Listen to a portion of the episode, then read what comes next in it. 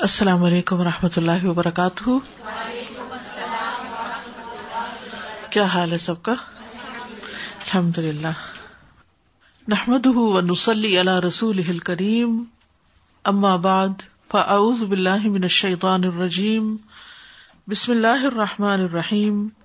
ربش رحلی صدری ویسر لی امری۔ وحل العقدم من لسانی یفقہ قولی۔ قل هل يستوي الذين يعلمون والذين لا يعلمون وإذا قيل انشزوا فانشزوا يرفع الله الذين آمنوا منكم والذين أوتوا العلم درجات والله بما تعملون خبير يا أيها الذين آمنوا أطيعوا الله ورسوله ولا تولوا عنه وأنتم تسمعون. کتاب الطلاق، حدیث نمبر دو سو سات، باب شفاعت النبی صلی اللہ علیہ وسلم فی زوج بریرتا نب صلی اللہ علیہ وسلم کی شفات بریرا کے شوہر کے بارے میں یعنی بریرا سے سفارش۔ پیچھے سے یہ باب چل رہا ہے، حدثنا عبد اللہ ابن رجا ان اخبر انا شعبت ان الحکم ان ابراہیم ان الاسودی ان عائشہ ارادت۔ اسود کہتے ہیں کہ عائشہ رضی اللہ تعالی نے ارادہ کیا انتشتریا بریرتا کہ وہ خرید لیں بریرا کو۔ ابا موالی تو انکار کیا ان کے موالی یا ان کے آکاؤں نے۔ اللہ مگر اس پر یشتری الولا کے رشتہ ولا کے ساتھ اسے مشروق کر دیں۔ یعنی ولا جو ہے وہ انہیں کی طرف ہوگی۔ فضکرت ذالک نبی صلی اللہ علیہ وسلم۔ تو نبی صلی اللہ علیہ وسلم سے حضرت عائشہ نے اس بات کا ذکر کیا۔ فقال اشتری ہا آپ نے فرمایا اسے خرید لو وہ آتقی ہا اور اس کو آزاد کر دو۔ ان نمل بلا تو بے شک ولا لمن آتقا اسی کی طرف نسبت کرے گی جس نے اس کو آزاد کیا۔ یعنی جو غلام کو آزاد کرے، وہ اسی کی طرف منسوب ہوگا۔ وہ اتی نبی صلی اللہ علیہ وسلم بلحمن نبی صلی اللہ علیہ وسلم کے پاس گوشت لایا گیا۔ فقیلا پھر کہا گیا، ان نہ تصدق به اللہ بریرا کہ بے شک یہ وہ گوشت ہے جو بریرا پہ صدقہ کیا گیا تھا۔ فقالا تو آپ نے فرمایا، ہوا اللہ صدقہ وہ اس کے لیے تو صدقہ ہے، ولنا ہدیہ اور ہمارے لیے ہدیہ ہے۔ حدثنا آدم، حدثنا شعبت وزاد، فخیرت من زوجها ہم سے آدم بن ابی ایاس نے بیان کیا ہم سے شعبہ نے پھر یہی روایت نقل کی اور اس میں اتنا زیادہ ہے کہ پھر بریرا کو اپنے خامن کے بارے میں اختیار دے دیا گیا۔ یہ ہم پیچھے بھی حدیث کئی بار پڑھ چکے ہیں اور اس کی وضاحت بھی ہو چکی ہے اور اس سے بہت سے فقی احکامات بھی ثابت ہوتے ہیں۔ اگلا باب ہے، باب قول اللہ تعالی، باب اللہ تعالی کا فرمان ہے، ولا تن کی حل مشرقات امنا ولا ام تم امن تن خیر مشرقت ولو آ جبت کم اور نہ تم نکاح کرو مشرق عورتوں سے، حتیٰ یو امن یہاں تک کہ وہ ایمان لے آئے ولا ام تم تن اور البتہ مومن لونڈی، خیر مشرقت بہتر ہے مشرقہ سے یعنی مشرق عورت سے مومن لونڈی بہتر ہے، غلام عورت بہتر ہے۔ ولو آ جبت کم اگرچہ وہ تمہیں اچھی لگے۔ تو اس سے کیا بات پتہ چلتی ہے کہ مشرق عورتیں جب تک ایمان نہ لائیں، اس وقت تک ان سے نکاح جائز نہیں۔ ولا تن کے حل مشرقات مشرق عورتوں سے نکاح نہ کرو یعنی ان سے نکاح کرنا جائز نہیں۔ یعنی اہل شرک کی عورتیں۔ مثلاً آج کے دور میں جیسے ہندو عورتیں ہیں یا سکھ عورتیں ہیں یا پارسی ہیں یا ستارہ پرست ہیں یا آگ کے پوجنے والے ہیں یا درختوں کے پوجنے والے ہیں یا اسی طرح کے کوئی بھی جو اللہ کے سوا اوروں کو الہ ماننے والے ہیں، ان کی عورتوں سے مومن مردوں کا نکاح نہیں ہو سکتا۔ یعنی ایک مسلمان لڑکا اور ایک مشرق لڑکی کا آپس میں نکاح نہیں ہو سکتا۔ سورت البکرا میں یہ آیت آئی ہے، جس سے امام بخاری نے یہ باب لیا ہے۔ اور پھر مومن جو ہے وہ مشرق سے بہتر ہے۔ اللہ تعالیٰ فرماتے ولا امت تم خیر مشرقت ولا آجبت کم اور مومنا لونڈی جو ہے، غلام عورت جو ہے، وہ بہتر ہے مشرقہ عورت سے، چاہے وہ آزاد ہو، مالدار ہو۔ ولو آجبت کم اور خا تمہیں وہ کتنی ہی پسند کیوں نہ ہو۔ یعنی عام طور پر تو ایسے نکاح نہیں ہوتے، لیکن محبت کی شادیوں میں پھر نہ مذہب، نہ دین، نہ کچھ اور دیکھا جاتا ہے۔ اور جہاں لڑکا پسند کرتا ہے، شادی کر لیتا ہے، تو یہاں پر یہ سمجھایا جا رہا ہے کہ خواہ وہ لڑکی تمہیں کتنی ہی پسند کیوں نہ ہو، اس سے تم شادی نہیں کر سکتے۔ اور اس کی بنیادی وجہ یہی ہے کہ انسان اپنا وقت اپنی فیملی کے ساتھ گزارتا ہے اور پھر شوہر اور بیوی کے ایک دوسرے پر اثرات ہوتے ہیں۔ بہت سی چیزیں آپس میں شیئر کرتے ہیں۔ خصوصاً آگے بچوں کے دین کے بارے میں بہت سی ان کی تربیت کے بارے میں مشکلات پیش آتی ہیں۔ تو یعنی اختلاف بہت بڑا ہے۔ جس بنا پر لانگ ٹرم شوہر اور بیوی کے درمیان موافقت اور محبت قائم رہنا مشکل کام ہے۔ حدثنا قطعی حدثنا لئی سن انا فن ان ابن عمر كان اذا سئل عن نکاح النصرانیتی والیہودیتی نافع کہتے ہیں کہ ابن عمر سے جب پوچھا جاتا تھا نصرانی یعنی کرسچن عورت ولیہودیہ اور یہودی عورت سے نکاح کے بارے میں قالت، تو کہتے، ان اللہ حرم المشرکات علی المؤمنین، کہ اللہ نے مشرق عورتیں مومنوں پر حرام کی ہیں۔ ولا اعلم من الاشراک شیئا اکبر من ان تقول المرأة ربا عیسا وہ ابد من عباد اللہ۔ ولا عالم اور میں نہیں جانتا۔ من الشرا کی شرک میں سے شعی ان کوئی چیز اکبرا جو زیادہ بڑی ہو۔ من ان اس سے کہ انتقول المر عورت کہے رب عیسا کے اس کے رب عیسا علیہ السلام ہے وہ ہوا حالانکہ وہ ابدم میں نباد اللہ اللہ کے بندوں میں سے ایک بندے ہیں۔ عیسیٰ علیہ السلام اللہ کے بندے ہیں۔ اگر کوئی عورت ان کو خدا قرار دے، تو ایسی صورت میں یہ بہت بڑا شرک ہے۔ تو اس لیے یہ ابن عمر کی رائے تھی کہ ان دو خواتین سے بھی نکاح نہیں ہو سکتا۔ لیکن یہ ان کی انفرادی رائے ہے۔ دیگر صحابہ نے اس سے اتفاق نہیں کیا۔ ابن عباس رضی اللہ عنہما کے نزدیک سورت بکرا کی یہ آیت، سورت معدہ کی اس آیت سے منسوخ ہے۔ ول محسنات من المناتی ول محسنات من الدین اوت الکتاب اور پاک دامن عورتیں ایمان والیوں میں سے اور پاک دامن عورتیں ان کی جو کتاب دیے گئے۔ یعنی اگر کوئی عیسائی عورت یا یہودی عورت پاک دامن ہے عفت والی ہے یعنی پاکیزہ کردار ہے، اپنے دین پر قائم ہے، تو ایسی صورت میں اس سے نکاح جائز ہے۔ یوں محسوس ہوتا ہے کہ امام بخاری کا رجحان بھی اسی طرف ہے، اس لیے وہ یہ حدیث یہاں پر لے کر آئے ہیں۔ حالانکہ بہت سے صحابہ کرام سے یہ بات ثابت ہے کہ انہوں نے اہل کتاب خواتین سے نکاح کیا، اور پھر بہت سے لوگ ایسے مسلمان بھی ہو گئے۔ ہو سکتا ہے کہ ابن عمر جو ہے وہ مسلمانوں کو آر دلانا چاہتے ہوں کہ وہ ایسی عورتوں سے نکاح کرتے ہیں جو شرک کرنے والی ہیں۔ تو بہرحال بنیادی طور پر جو مشرقہ سے نکاح کرنا ہے، اس کی حرمت تو واضح ہے، ثابت ہے۔ لیکن جہاں تک اہل کتاب عورتوں کا تعلق ہے، تو پھر اس میں خود قرآن کی روسی سورت المائدہ کی آج اور جیسا کہ آپ جانتے کہ سورت المائدہ آخر میں نازل ہونے والی صورتوں میں سے ہے، جس کے احکامات جو ہیں، وہ یعنی منسوخ نہیں ہے ثابت ہیں۔ تو اہل کتاب کی پاک دامن عورتیں حلال ہیں۔ ٹھیک ہے؟ لیکن پھر ہوتا کیا ہے کہ صرف اہل کتاب دیکھا جاتا ہے یہ نہیں دیکھا جاتا کہ لڑکی کا اخلاق اور کردار کیا ہے۔ اور کسی بھی لڑکی سے شادی کی کوشش کی جاتی ہے جس کے نتیجے میں بعض اوقات پھر گھروں کے اندر وہ سکون اور اطمینان نہیں ہوتا۔ اللہ یہ کہ لڑکا جو ہے وہ اس کا خود بھی اپنا کوئی دین ایمان باقی نہ ہو۔ باب نکاح من اسلم من المشرکاتی و عدتی ہن باب نکاح نکاح. من اسلم جو مسلمان ہو جائے من المشرکاتی مشرق عورتوں میں سے وہ عدت ہن اور ان کی عدت کے معاملات.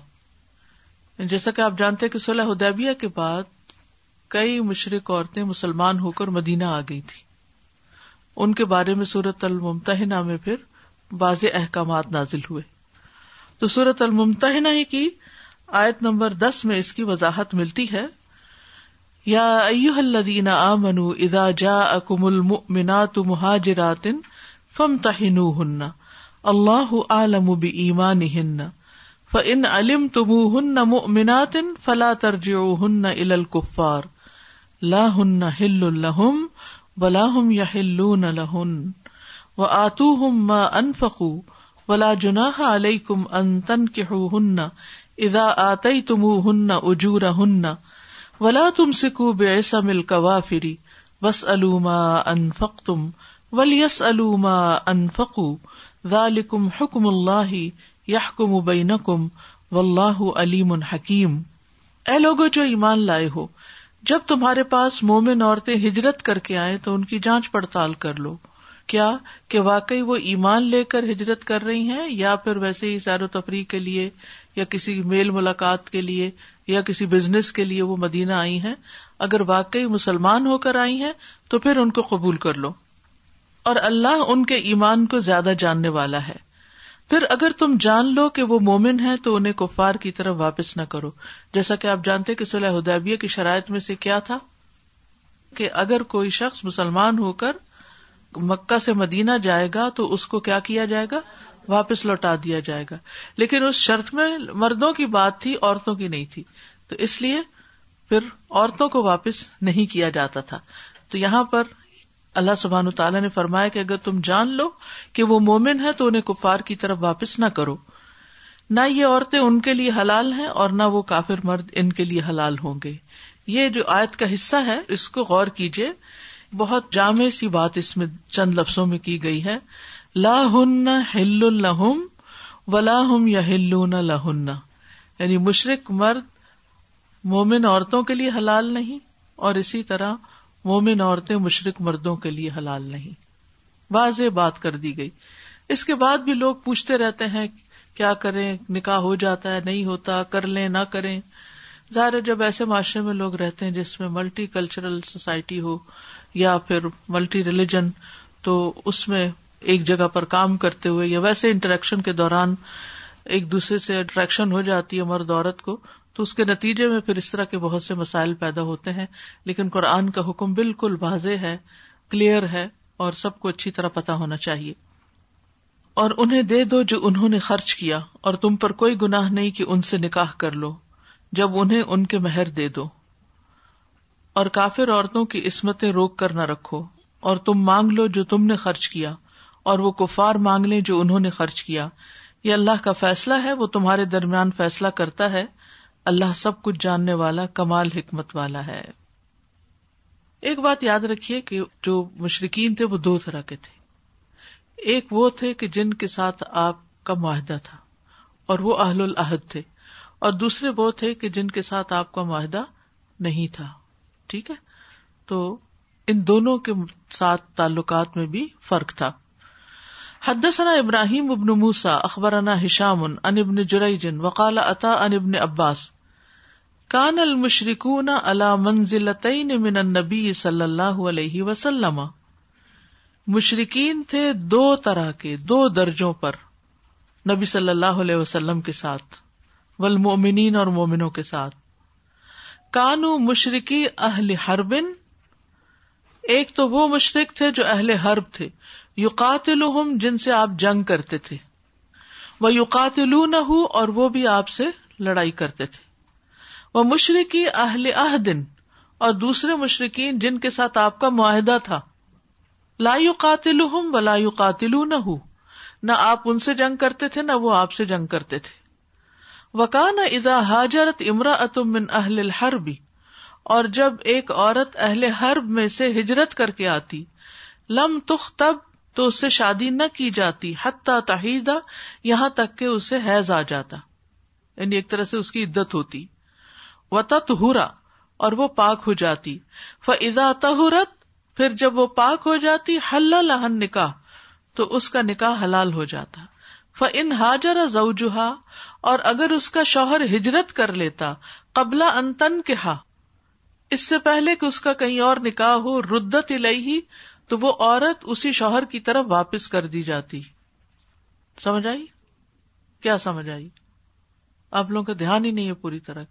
شاید آپ آؤٹ آف فوکس ہیں کہ ہمارا معاملہ تو ہے نہیں، سننے کی کیا ضرورت ہے۔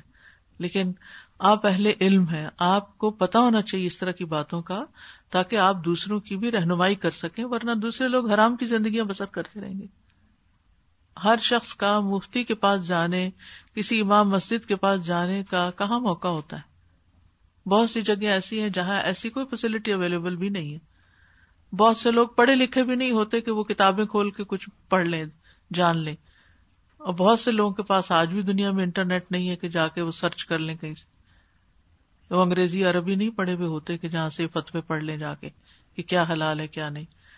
اور وہ تو جب آخری حد تک پہنچتے ہیں تو پھر جا کر فتوا کی ضرورت پیش آتی ہے، ورنہ اس سے پہلے ہی اگر ایک ماں اپنے بچے کو یہ بتا دے کہ اس کے لیے کیا حلال ہے، کیا حرام ہے، تو وہ پہلے سے ہی ایک ڈسٹینس رکھے کہ کہاں میری شادی ہو سکتی ہے، کہاں نہیں ہو سکتی۔ اور یہ بہت ضروری ہے۔ کہ بچوں کو ان چیزوں کے بارے میں ایجوکیٹ کیا جائے۔ اور وہ ایجوکیشن صرف وہ ماں دے سکتی ہے جو خود ایجوکیٹڈ ہو۔ یاد رکھیے کہ اگر عورت مضبوط نہیں ہوتی تو اچھی نسل کبھی بھی پروان نہیں چڑھ سکتی۔ اچھی نسل کی تربیت کے لیے ضروری ہے کہ ماں صاحب علم ہو، ماں اسکلفل ہو، ماں مضبوط کردار کی ہو، ماں ایموشنلی بھی اسٹرانگ ہو۔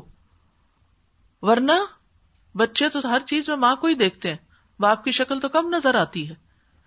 تو پھر اگر ماں ہی بات بات پہ رونے لگ جائے اور ماں ہی یہ کہ مجھے نہیں پتا جا کے کسی اور سے پوچھو۔ ماں ہی یہ کہ کتنے سوال نہ کیا کرو، مجھے نہیں پتا۔ تو پتا کرے ہم چاہتے ہیں کہ کوئی امام مسجد، کوئی مولوی صاحب، کوئی اسکالر، کوئی مفتی ہمارے بچوں کی تربیت کر دے، ان کو اسلام سکھا دے۔ تو یہ محال ہے، یہ ہمیں خود تکلیف اٹھانی ہوگی۔ اور اسٹرانگ بننے کے لیے چاہے آپ اپنے مسل اسٹرانگ کریں یا آپ اپنا دماغ اسٹرانگ کریں، اس کے لیے ضروری ہے کہ تکلیف اٹھائیں۔ تو اس وقت کو صرف اس لیے نہیں کہ بس اب بیٹھ گئے تو جیسے بھی ہے گزار دیں۔ اس کا پورا پورا استعمال کیا کریں، بات کو سمجھا کریں، اور اگر سمجھ نہ آئے تو دوسری دفعہ سوال بھی کیا کریں۔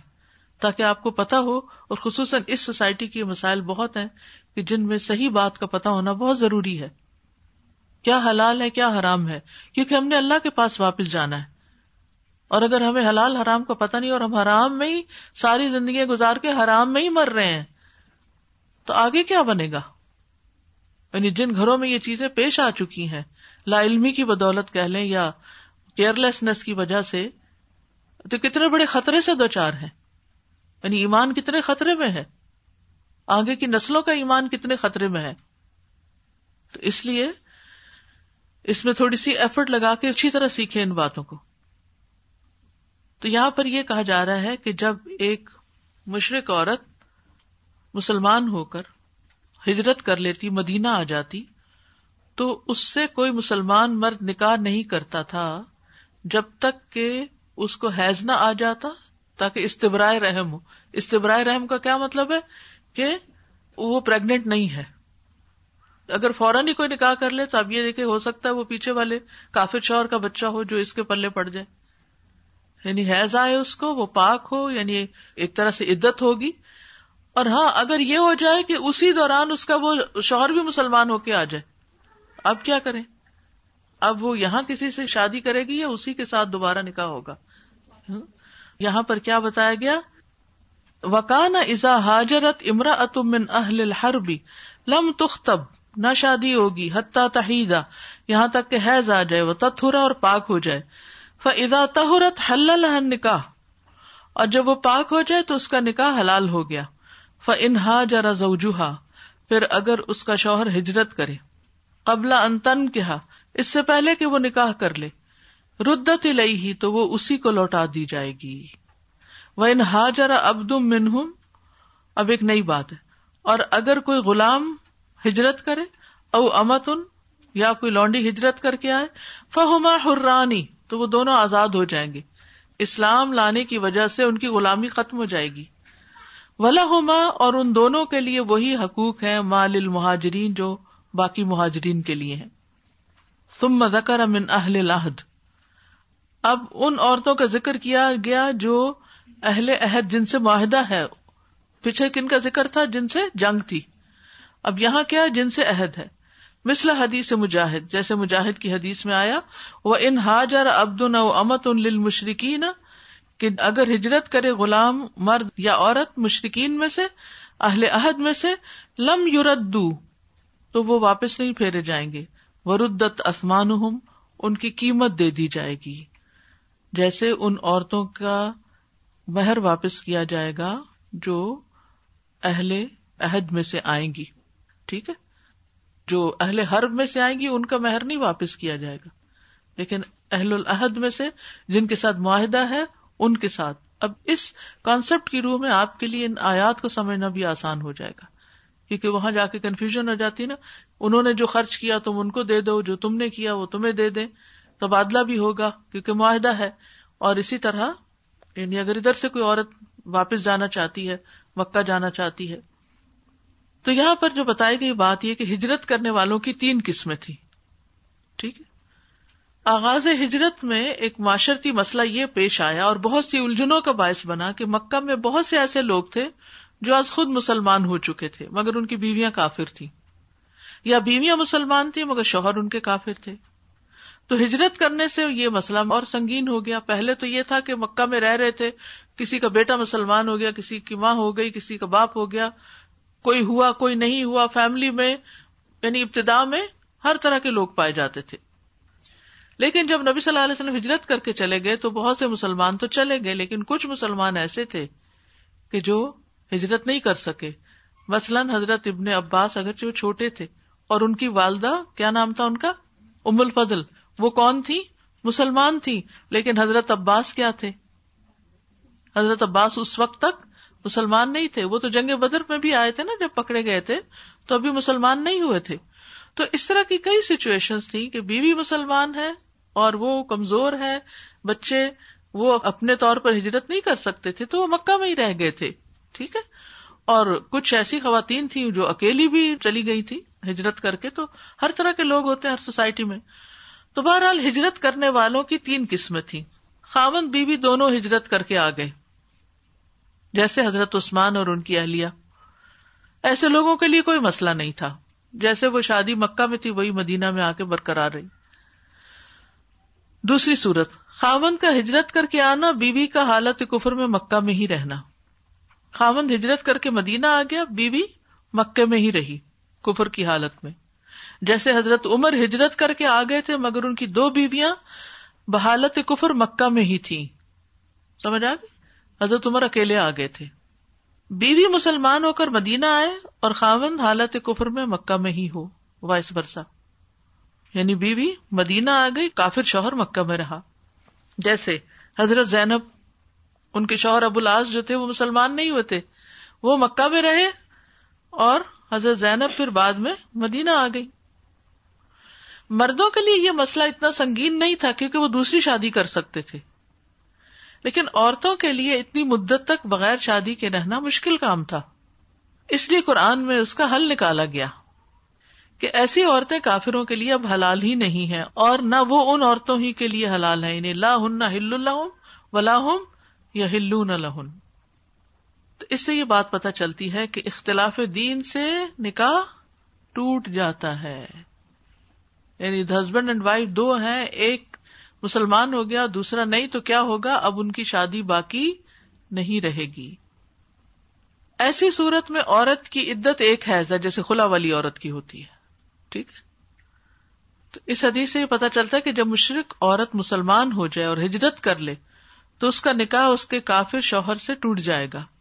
اس کے بعد یہ عورت مسلمانوں کے لیے حلال ہوگی۔ لیکن اس عورت کی عدت کیا ہوگی؟ تو اس بارے میں واضح طور پر یہاں بات آ گئی کہ اس کی عدت یعنی تحیز و تتھر اس حدیث کی روشنی میں جو اوپر ہم نے پڑھی، ایک ماہ ہوگی۔ کیونکہ یہ عورت طلاق یافتہ نہیں ہے۔ طلاق یافتہ کی عدت کتنی ہوتی ہے؟ تین ہے ٹھیک ہے۔ اور خلا والی کی ایک۔ تو یہاں یہ جو ہے، از خود نکاح ٹوٹ گیا ہے، ایک کے مسلمان ہونے کی وجہ سے، تو اس عورت کی عدت ایک ماہ ہوگی۔ اور اس کا اصل مقصد یہ ہے کہ پتا چل جائے کہ رحم میں کچھ ہے یا نہیں۔ اور اگر وہ حاملہ ہو تو عدت کتنی ہوگی؟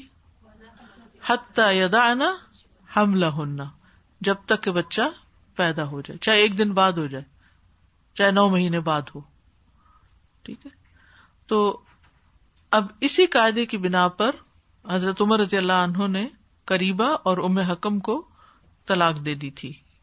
کافر شوہر اگر مسلمان ہو کر آ جائے تو تجدید نکاح کی ضرورت نہیں۔ ابن عباس کہتے ہیں کہ رسول اللہ صلی اللہ علیہ وسلم نے اپنی بیٹی زینب کو ان کے شوہر ابو الاس پر پہلے نکاح ہی سے لوٹا دیا تھا۔ یعنی زینب مدینہ میں تھی، ابو الاس مکہ میں تھے، مسلمان نہیں تھے، لیکن پھر اللہ نے ان کے دل میں اسلام ڈال دیا تو وہ بھی مدینہ آ گئے۔ دوبارہ نہیں نکاح ہوا، پہلے ہی نکاح پر انہوں نے واپس کر دیا۔ ایک روایت میں آتا ہے کہ دوبارہ مہر بھی تھا نکاح بھی لیکن وہ روایت ضعیف ہے۔ یہ آپ کو واضح رہے۔ تو اس سے یہ پتا چلتا ہے کہ اگر عورت پہلے ہو گئی اور شوہر بعد میں مسلمان ہوا، تو اب کیا ہے کہ اگر وہ آ جاتا ہے تو اس کو اس کی بیوی واپس مل جائے گی۔ وقال اتا ان ابن عباس، کانت قریبت بنت ابی امیتا ان دا عمر ابن الخطاب۔ ابن عباس کہتے ہیں کہ قریبا بنت ابی امیہ جو تھی، خاتون وہ عمر بن خطاب کے پاس تھی۔ فتح اللہ کہا تو حضرت عمر نے ان کو طلاق دے دی۔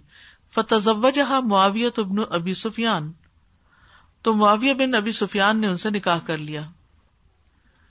وکانت ام الحکم بنت ابی سفیان تحت ایاز بن غنم الفہری اور ام الحکم جو تھی ایاز بن غنم الفہری کے نکاح میں تھی۔ فت اللہ کہا فتح جہاں عبد اللہ بن عثمان السقفی تو انہوں نے ان کو طلاق دے دی۔ پھر ان کو عبداللہ بن عثمان سقفی نے اپنے نکاح میں لے لیا۔